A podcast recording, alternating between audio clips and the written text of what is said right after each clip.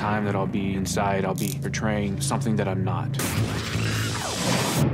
This is Zac, a Marine who wants to be a DEA agent. He's going to jail for 60 days to see what life is like undercover. My goal is to get as much knowledge as I can. Zac quickly earns the trust of his fellow inmates. Maybe too quickly. Zac's a little scary how well he's transformed to a standard inmate. Gang activity, drugs. I need to get to the sheriff. Weapons hidden in the pod. We've got to get those shanks out of there now. Zac proves the sheriff's program works and leaves the jail a safer place. Zac's information was right on. Mission accomplished. Hey, folks, thanks for checking out the Wait What If podcast. I'm your host, Kevin Sullivan. Tonight, we got a really cool story. What if you were locked away in jail for 60 days, but were innocent? Well, tonight's guest, Zac Baker, did just that. He actually volunteered to do it for Clark County, Indiana. And to add another twist to the whole ordeal, it was broadcast on TV on A&E's 60 Days In. Zac's a real interesting guy. He's a Marine Corps veteran, Afghanistan veteran. We had a great discussion. I think you'll enjoy the show. Be sure to check out my website, waitwhatif.com. There you'll find bios. We got the Wait What If store, Wait What If blog, uh, a bunch of stuff on there that I try to put together for the time in between the shows. If you have any show suggestions or want to be on the show yourself, shoot me an email at kevin at waitwhatif.com. That's kevin at waitwhatif.com. Hope you enjoy the show.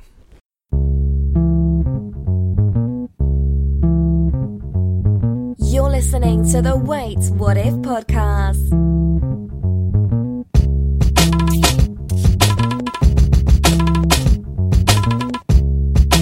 Uh, about.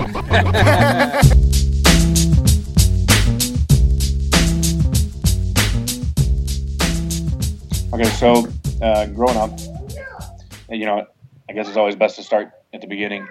I was born to a very conservative family. My, my father was a minister, and my mother actually worked for the Criminal Investigation Division for the state of Tennessee while I was growing up. She was, um, she started out actually as a driver's license examiner, Mm-hmm. and then went over to uh, Criminal Investigation Division. She actually worked for the Tennessee Highway Patrol Criminal Investigation Division. That's kind of where it started. My grandfather was Tennessee Highway Patrol for 25 years. He was a county sheriff for a couple years, and he was a local PD for a couple years. So it's definitely in my blood to be in law enforcement Sure. and not only just to to be helping other people because I mean, um, my my extended family, the majority of the men in my family are um, ministers actually, which is kind of funny because I am not leaning that that direction. I, I've always had the desire to lead. Mm-hmm. You know, ministers lead, Mhm. but I also have a bit of an aggressive, not aggressive, um, a bit of a warrior mentality Okay. as opposed to being able to turn the other cheek, I prefer to strike back. So, um, not not aggressive. Just I tend to want to physically defend those who can't physically defend themselves, as a general rule, and and try to help others. And that's kind of how I was raised. You you see that generally in families that um, you know that protective nature tends to be ingrained in the genetics of the family, not just in individuals in the family. Um, with my family, it might have skipped a generation because my my like I said, my dad was a minister, Mhm. but my mom, you know, she worked for the criminal investigation division. My brother and I both joined the military. Um, my grandfather on my mom's side was in the army in World War II, and then he became law enforcement career and president of the, Tennessee Association of Rescue Squads and all sorts of different things. I mean, that history of service was passed down definitely by my family. I originally I had gone to college to be a veterinarian uh, because you know growing up I was always I always loved animals. But it's funny when I was so I graduated high school when I was 17 and had actually been talking to a recruiter after I took the ASVAB. I think I got a 98 on the ASVAB when I graduated high school Mm-hmm. and uh, so I was talking to Army recruiter, had everything ready to go, just waiting on my mom to sign. And my mom, because we were obviously at war at the time, it was in 2003, so just a couple years after the Twin Towers and everything else had Mhm. happened, Yeah. and it was, the height, it was at the at the height of the uh, the Iraqi war at that time, and you know right around the time of Fallujah and all that, and my mom said, "No, you're you're not going. You got money for school, you're going to go to the University of Tennessee. You're going to go to college like you had originally planned, and I'm not going to sign for you. So I went ahead and went off to the University of Tennessee and did that for four years and was just kind of bouncing around. Didn't have a whole lot of direction. I didn't graduate in four years, uh, and I was working full time while I was in school. And I just kept coming back to, you know, the military is something that I always looked at, something that I always considered, but I never did it. I think I'm going to go ahead and talk to them again. And this is, I was 23. I went in, took the ASVAB, I got a 99 that time. Um, they said, You have any job available you want. And then they found out I was colorblind and they said, You have like four jobs available. And I said, Whatever I can do that gets me uh, to blow things up, that's what I want to do because that's always fascinated me. So I became a combat engineer. I signed up, went to boot camp, and checked into my reserve unit. Actually, September 11th is when I checked into my reserve unit. September 11th, 2009. Uh, the weekend I checked in, they said, "Hey, um, we're going to Afghanistan. Do you want to go?" And I said, "Was that an asking or a telling?" And they said, "Well, we're asking you before we tell you." Yeah, yeah. That's kind of what I figured. But yeah, I'm, I'm 100%. I might as well go now when it's fresh in my mind instead of waiting a year mm-hmm. before. I uh, deployed to Afghanistan in 2009 or 2010, actually. Um, we were in Southern Helmand Province, which at the time was the deadliest place on earth. Um, in the second deadliest MOS in the Marine Corps was combat engineers behind EOD. Um, and we had a significant uh, IED footprint in the Southern Helmand Valley where we were.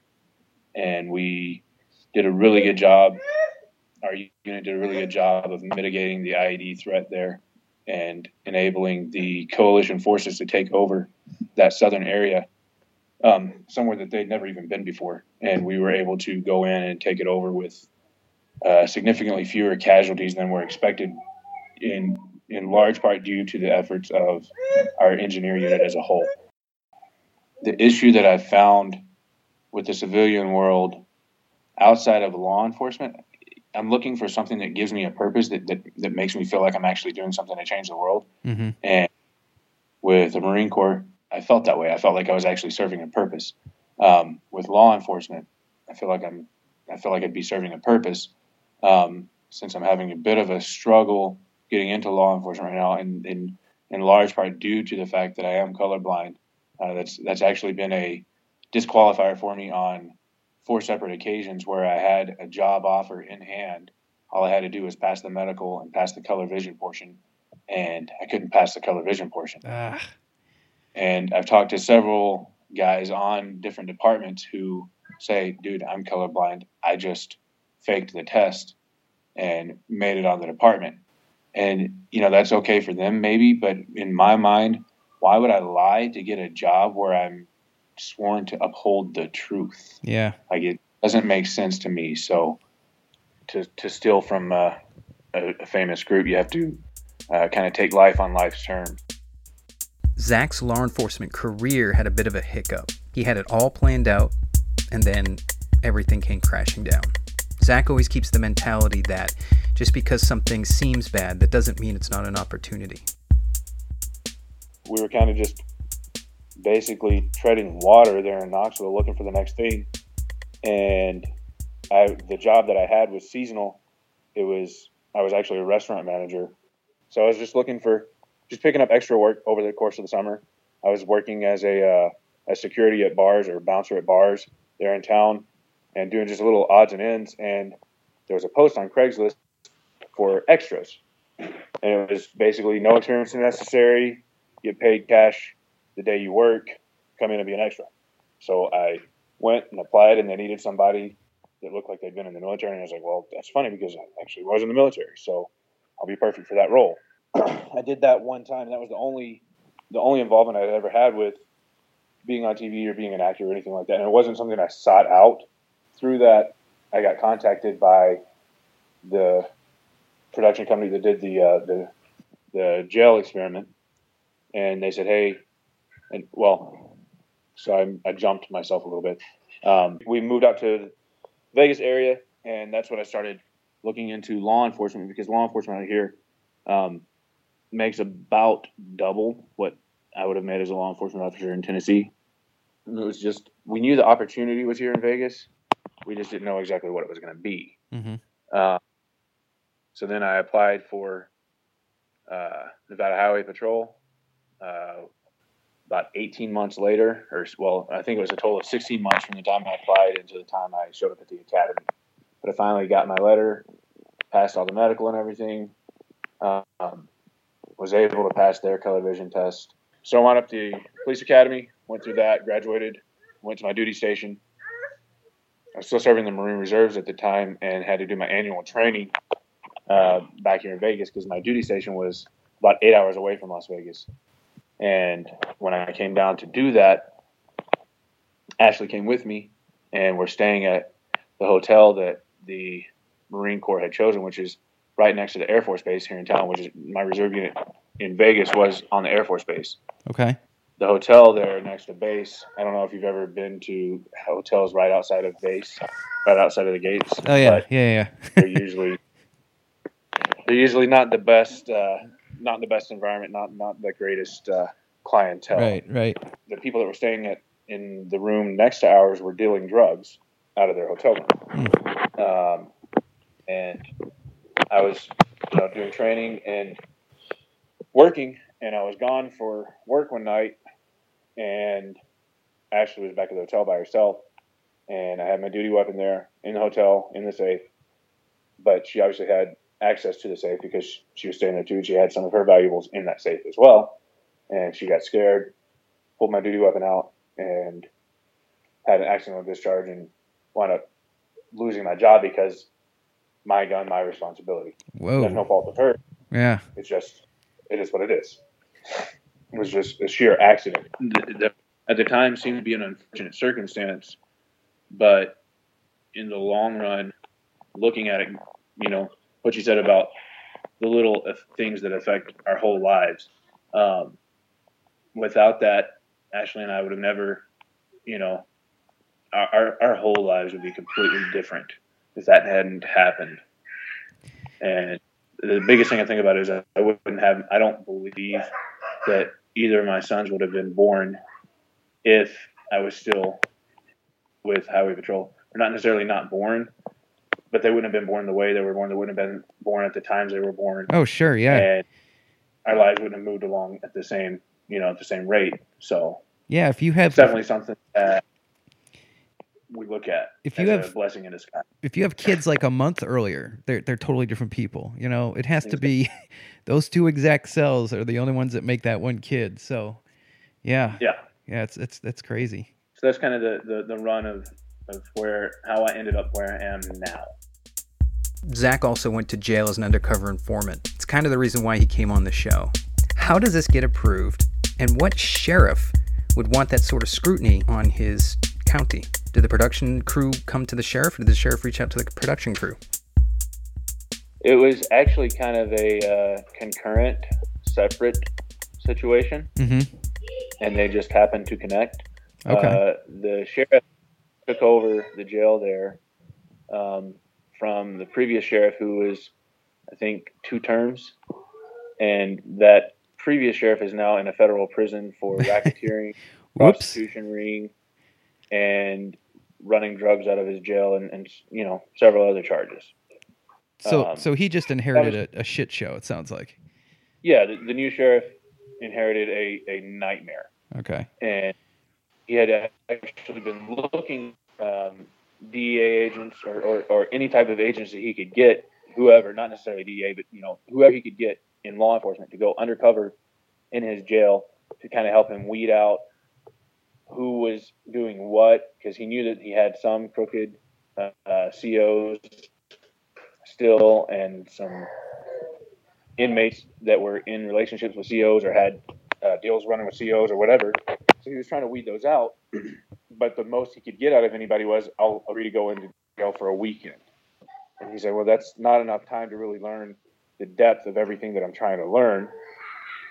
And then he was looking around for an option and got contacted saying, Hey, we have an idea for something. We're looking at your facility as a possible location And he said, Well, you picked the perfect person for this because I've been looking for people and this solves both of our problems.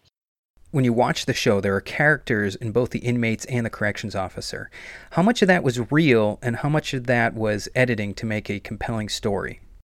Some of that was editing, Mhm. some of that was factual. You know, I mean, and, and that's, you'll find that I think in any correctional facility throughout the U.S., 90% of the time, the inmates are the ones who actually run the the the facility. I mean, even so, some of the some of the guys that I was in the police academy with had been correctional officers before they came to the uh, police academy, Mm-hmm. and one of them actually told me. He said, "My first shift as a CO, I walked in and walked to my unit where I was supposed to be checking in, and the guys that I was relieving were standing there."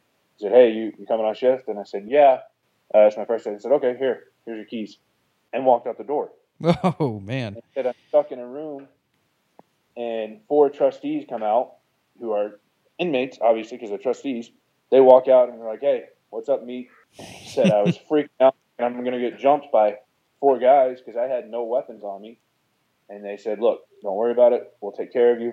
And they basically taught him how, how to do. They're like, "Look, this is what you do next." So the inmates were teaching him what to do, and this was in a not in that Yeah. not in the county that I was in jail in, totally different county. But I mean, I think you would find rampant in the, you know, the criminal justice system in America, in several different correctional facilities, that that's the case all too often. Is the inmates determine what happens in the jail, whether overtly or behind the scenes, they, for all intents and purposes, run the the jail. Wow. So, so your experience in the jail, they they basically fake arrested you, and not not too many people knew what was going on, right? Because he wanted to see how the the COs were doing. He wanted to see basically how the whole system was running. Correct. He had he had uh, one trusted CO who was actually in a leadership level Mhm. that was able to help slide us through. Um, that he trusted implicitly, beyond a shadow of doubt, knew that he was good to go, not going to do anything, and wasn't crooked and all of that. And that was the only people that knew. The rest of the COs and inmates, I was just another guy who got arrested. Did did that take looking at your background and how you wanted to go into law enforcement, you know, and that that seems to be a passion of yours. Did you have to swallow a lot of pride to say, okay, uh, you know, I, I'm going to be this criminal? I mean, uh, pretty much everyone I'm interacting with from this point on uh, it sees me as a criminal, so that's who I'm going to be. it was definitely an interesting situation for me because I've never been that guy. Yeah. I've never been, uh, you know, I've, always been clean cut, clean shaven, um, always been looked at as a model citizen, I guess. Um, you know, military veteran, uh, serving on the right side of the law, so on and so forth. And then I walk into the jail and I'm being looked at by other inmates as just another new inmate, being looked at by the COs as some scum. What'd you get locked up for? I don't want to hear about it. I don't care. It Doesn't matter to me. Put this on. And just kind of, you, you, you it, it, it was definitely a rude awakening for me. It was something that I was not expecting. Yeah.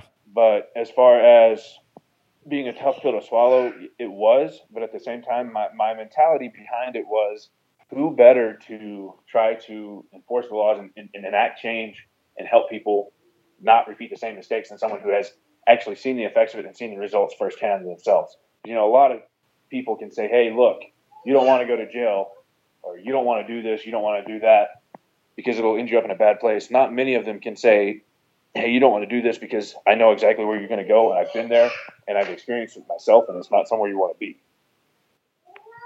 so I was looking at it from a point of trying to help fix the system from within, and trying to make myself an invaluable asset to criminal justice as a whole. Right. It w- was my goal. So all I know about prison is from that locked up TV show and from movies. So I'm terrified of it. Is it is it like that in real life?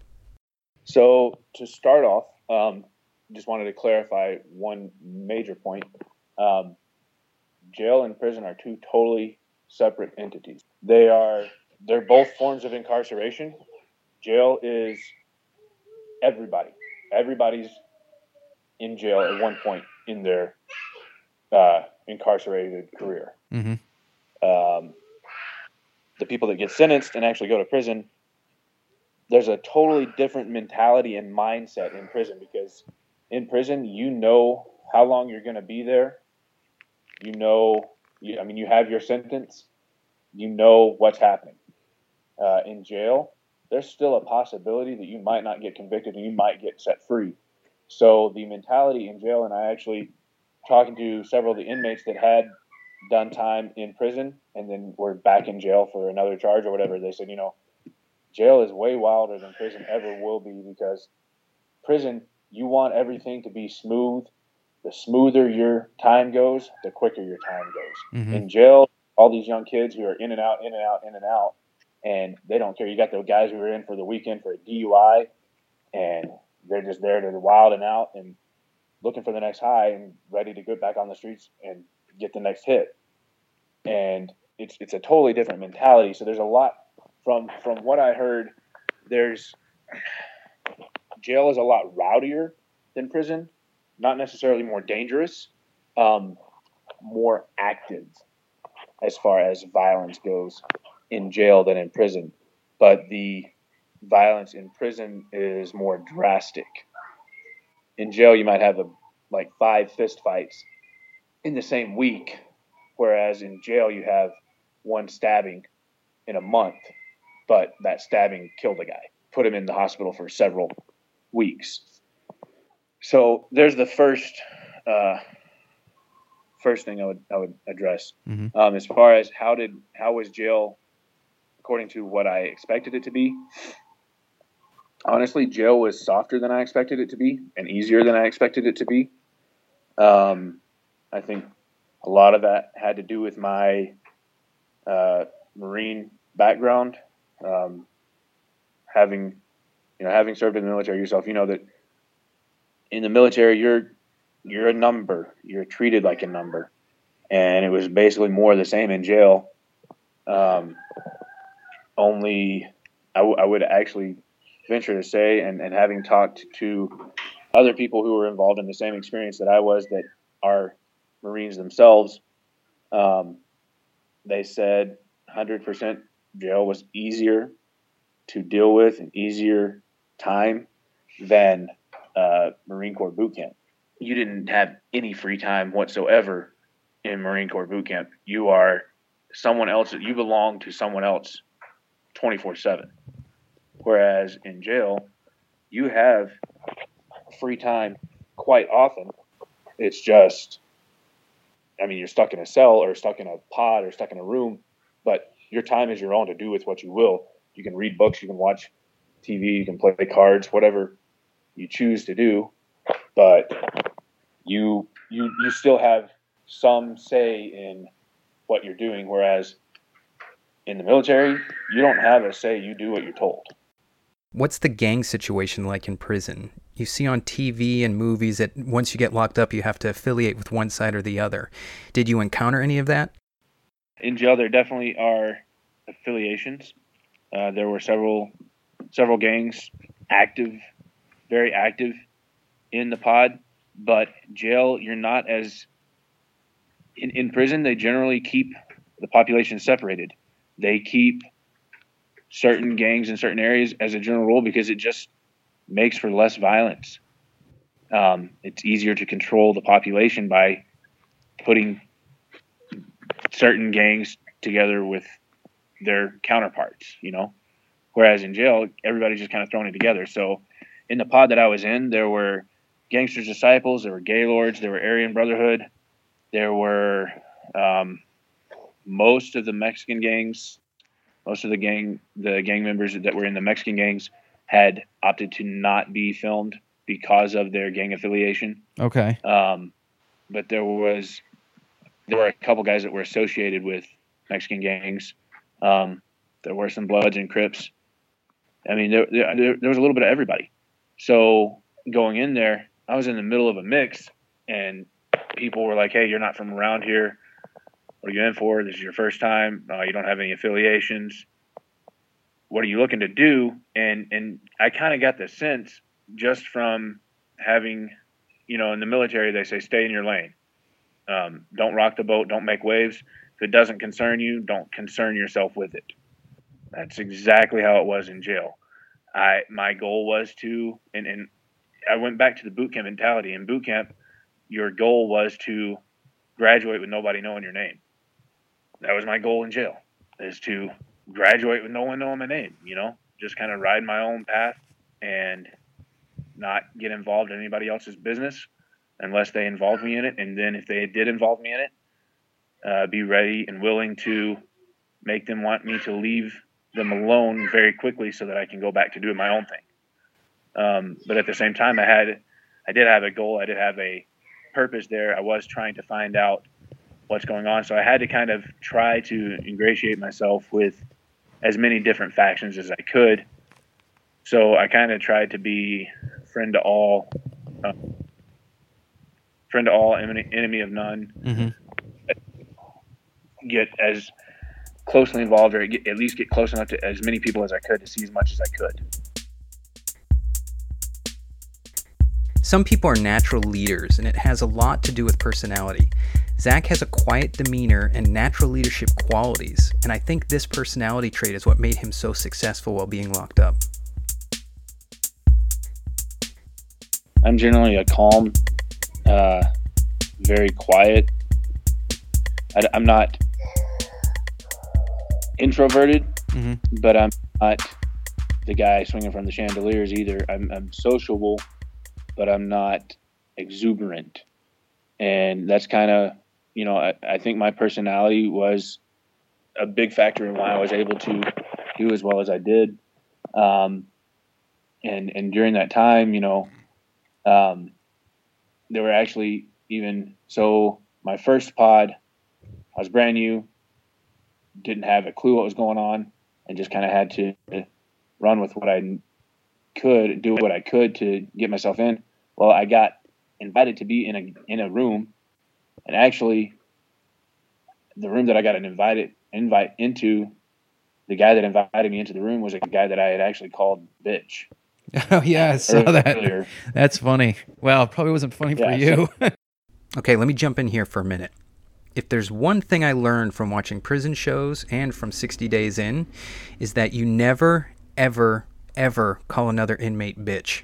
If you use that word, get ready for a fight.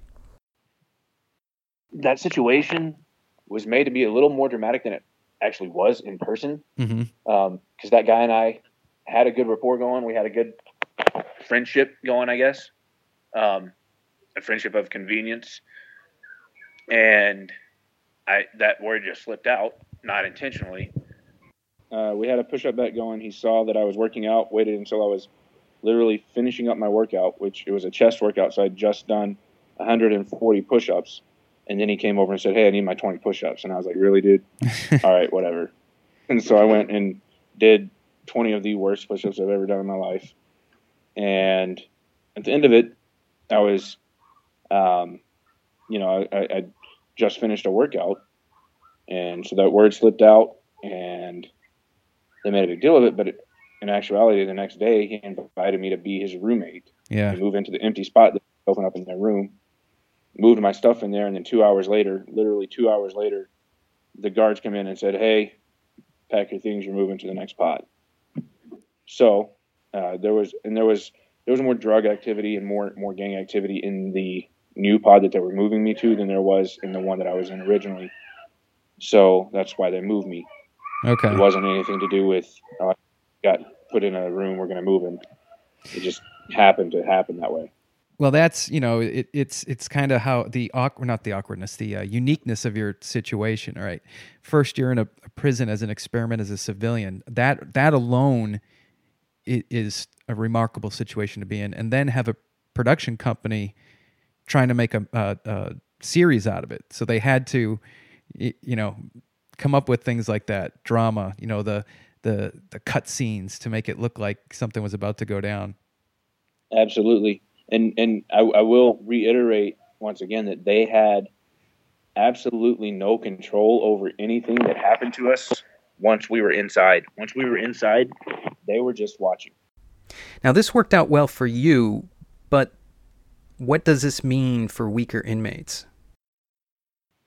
How you present yourself, how you carry yourself, directly affected how you were treated. Hmm. If you were obviously having, if you obviously had a submissive nature and were trying to curry favor, then they were going to take advantage of you and and uh, you know bully you.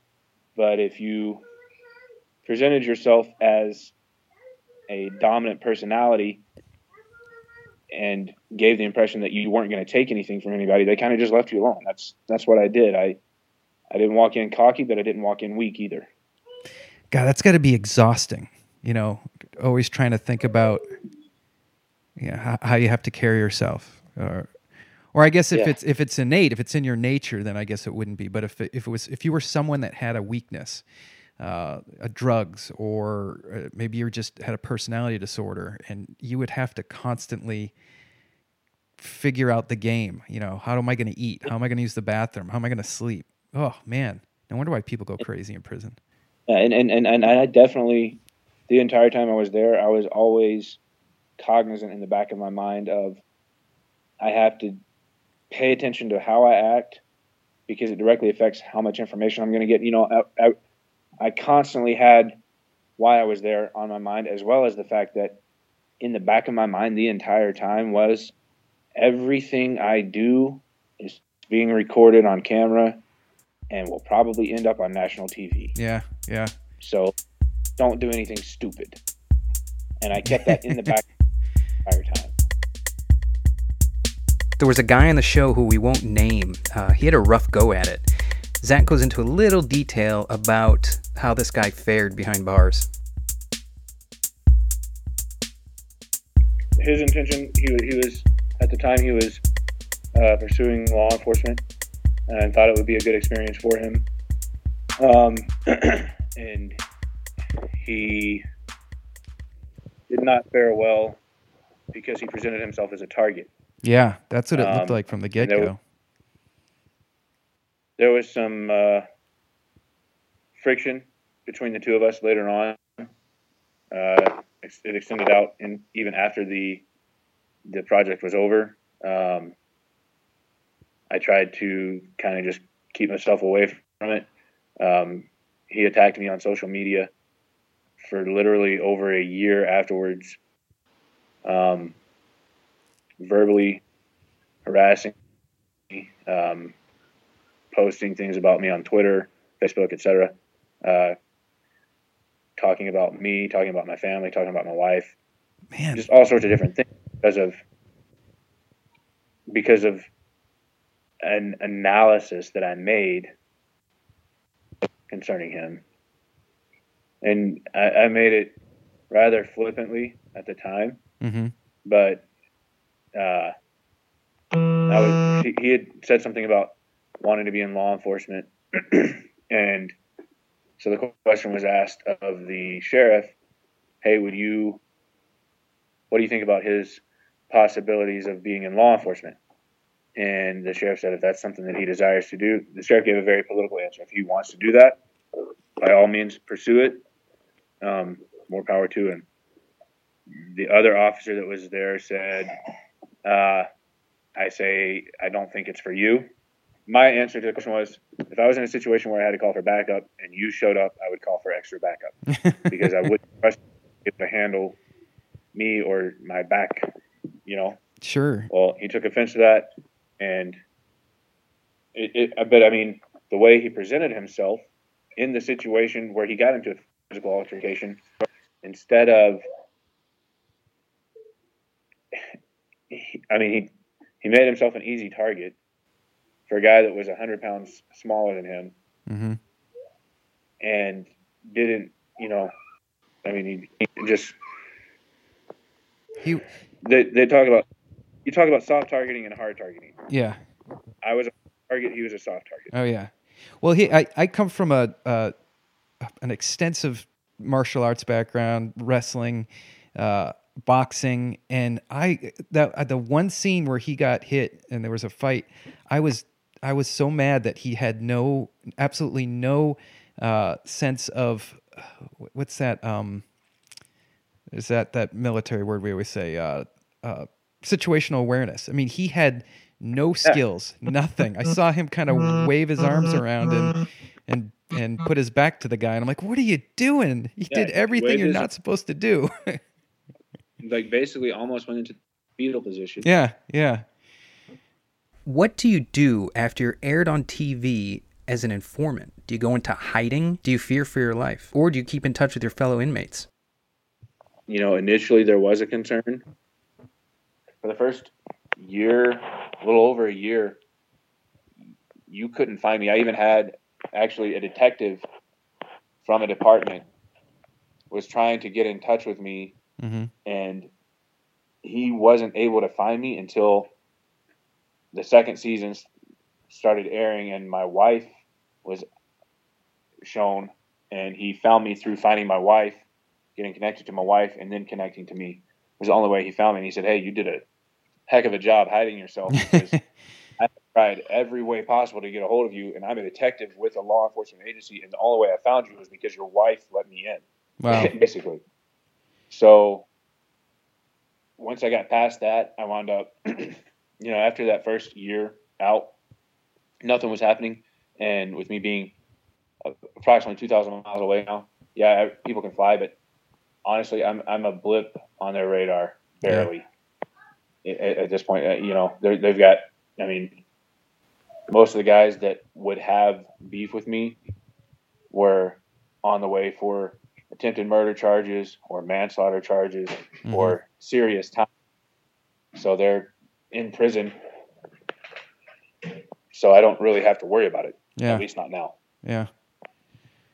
Yeah, that was uh, that was one of the big thoughts I was having was how uh, how you would fare afterwards. Did you did you ever keep in touch with that former Marine? Uh, I think his name was Brian or Yeah, I do. Okay. He actually gives motivational speeches now. Oh, nice. Um, he has worked very hard on turning his life around. He has been clean and sober for several months, possibly even a, year, a little over a year now, actually, I think.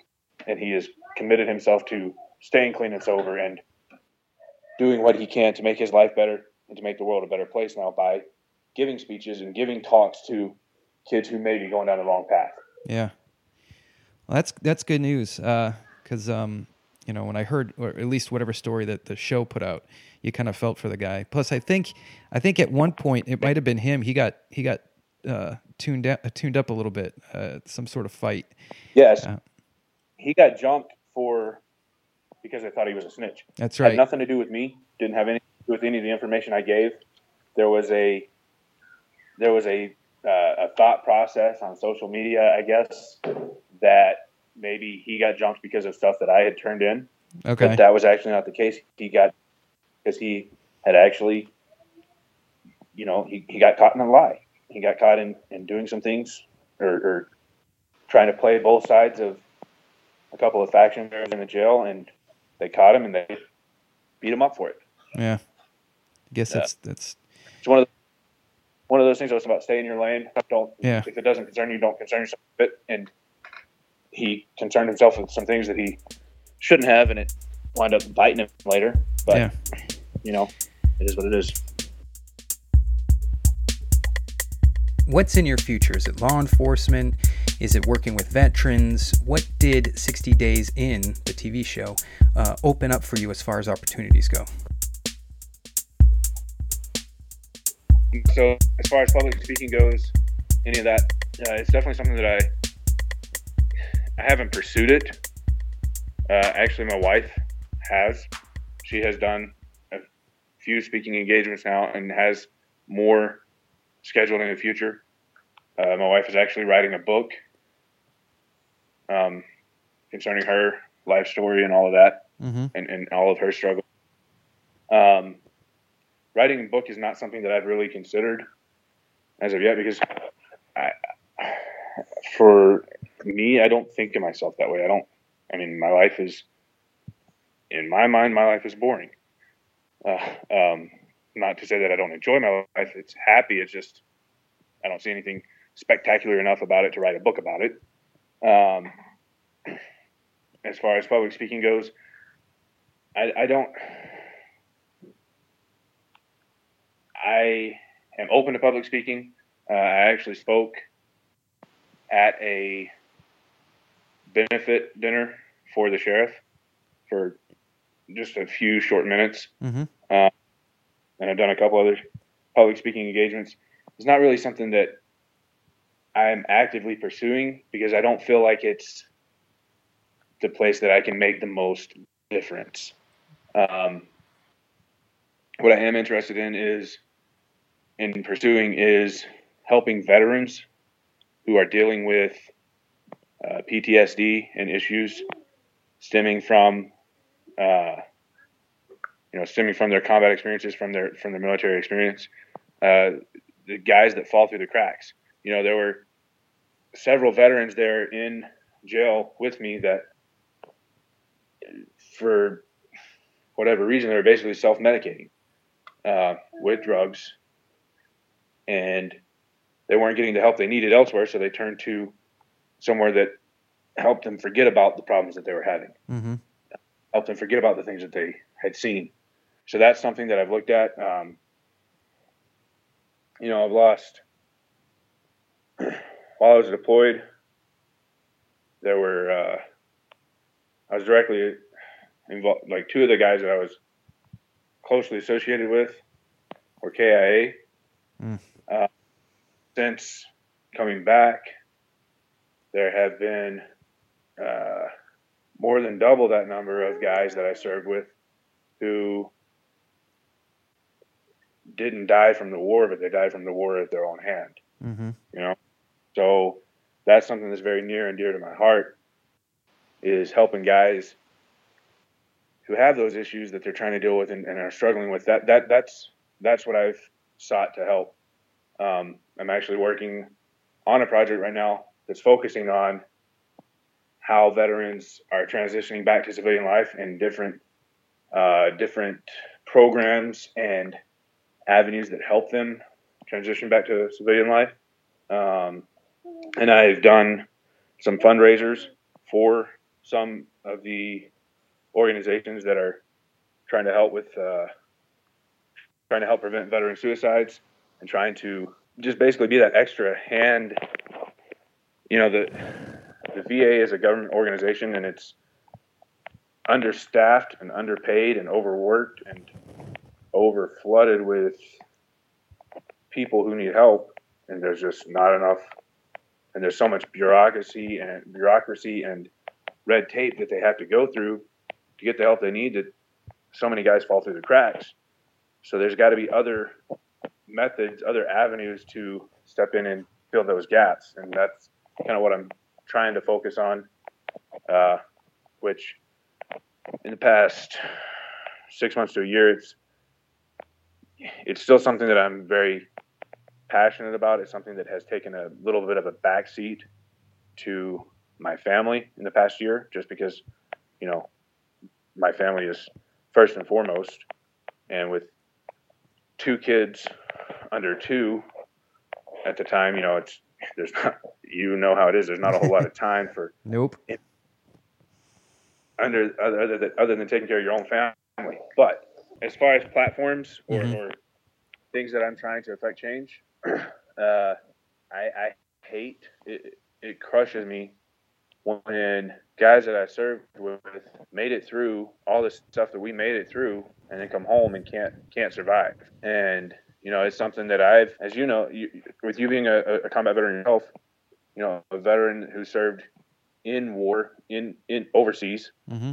you know how difficult that transition back to the civilian sector is, and, and I mean even even if you never served in combat, transition from a military lifestyle to civilian world is, is huge, and it is it's something that's difficult, and it's something that there's not enough uh, there's not enough help. There's not enough assistance in that area. I don't believe. Luckily, I have a very strong support system around me. I have my family, uh, my extended family, um, and me and three of the guys that I deployed with got a house together when we got back. So we kind of all helped each other through for the first year and a half after we got back. Mm-hmm. We kind of helped each other to deal with our issues. And it's not to say that we found any perfect system or anything, but we learned what worked for us and what didn't work for us. And, and you know, it is what it is. Everybody's got their different things that work, but that's that's kind of what I'm I'm that's that's what I'm trying to help. Well, you have like, like I was saying nowadays there's the ears are there, you know. 30 years ago it would be very difficult to reach a lot of people. I mean, you could the legwork would be a lot more intensive. Um, there's so many opportunities out there. I mean, a guy like me who has a, a I don't know what do you even call this a, a, show website that I can reach you know ten thousand people every two weeks. I mean, it, it's out there. The ability's out there, uh, and and definitely keep that in your your crosshairs because it's um, especially with an important message like that. Uh, and people listen. I mean, you you you speak well. Uh, you got a, an interesting story, despite whether you think so or not. Uh, and, and, I think I think you can find an audience uh, pretty easily, especially when you're that focused. When you're focused on something like that. So that's right. I appreciate that. Hey, no problem. Well, Zac, is there a place that people can can find you at, or uh, usually I, I let people plug a website or, or whatever they have going on. Um, sure. So, uh, um, if you want to just follow me, just for general purposes, I have an Instagram account. Uh, it's just Zachary Baker eighty five. Uh, most of what you'll see on there is uh, Jim and my sons playing. Uh, so just basic generic stuff. But if you are interested in contacting me, uh, that would probably be the best avenue to contact me. Um, and then from there, you know, I, I said there's a couple projects that I'm working on that haven't come to fruition yet, but hopefully those will be wrapping up in the next six months to a year, and you should see something with me involved um, sometime in the very near future concerning veterans transitioning. So hopefully that'll that'll like I said, hopefully that'll that'll get wrapped. That project will get wrapped up in the next year or so. It's it's it's been something that we've been working on when schedules allow. Yeah. So there's moving parts, but cool. Uh, as far as but if you know if if anyone is interested in uh, contacting me for speaking engagements or whatever, call me up. If I'm available, I'll do my best to make it. All right, cool. And um, once you get into, uh, or once that starts coming into fruition, give me a give me a call or send me a note. We'll we'll get you back on and, and talk about that. Because uh, again, interesting story, and, and I'd love to have you back on again. Yeah, absolutely. It was my pleasure. All right. Thanks, man. Thanks for your time. I uh, really appreciate it. Um, good luck with the kids. Thanks, Kevin. I appreciate it. It was a pleasure talking to you, and uh, best of luck. Thank you. The, uh, the uh, show. Thank you. Take care. Like us on facebook.com slash WWI podcast and at WWI podcast on Twitter. Drop us a line at Wait What If Podcast at yahoo.com. Listen to us on iTunes, Stitcher, or TuneIn Internet Radio.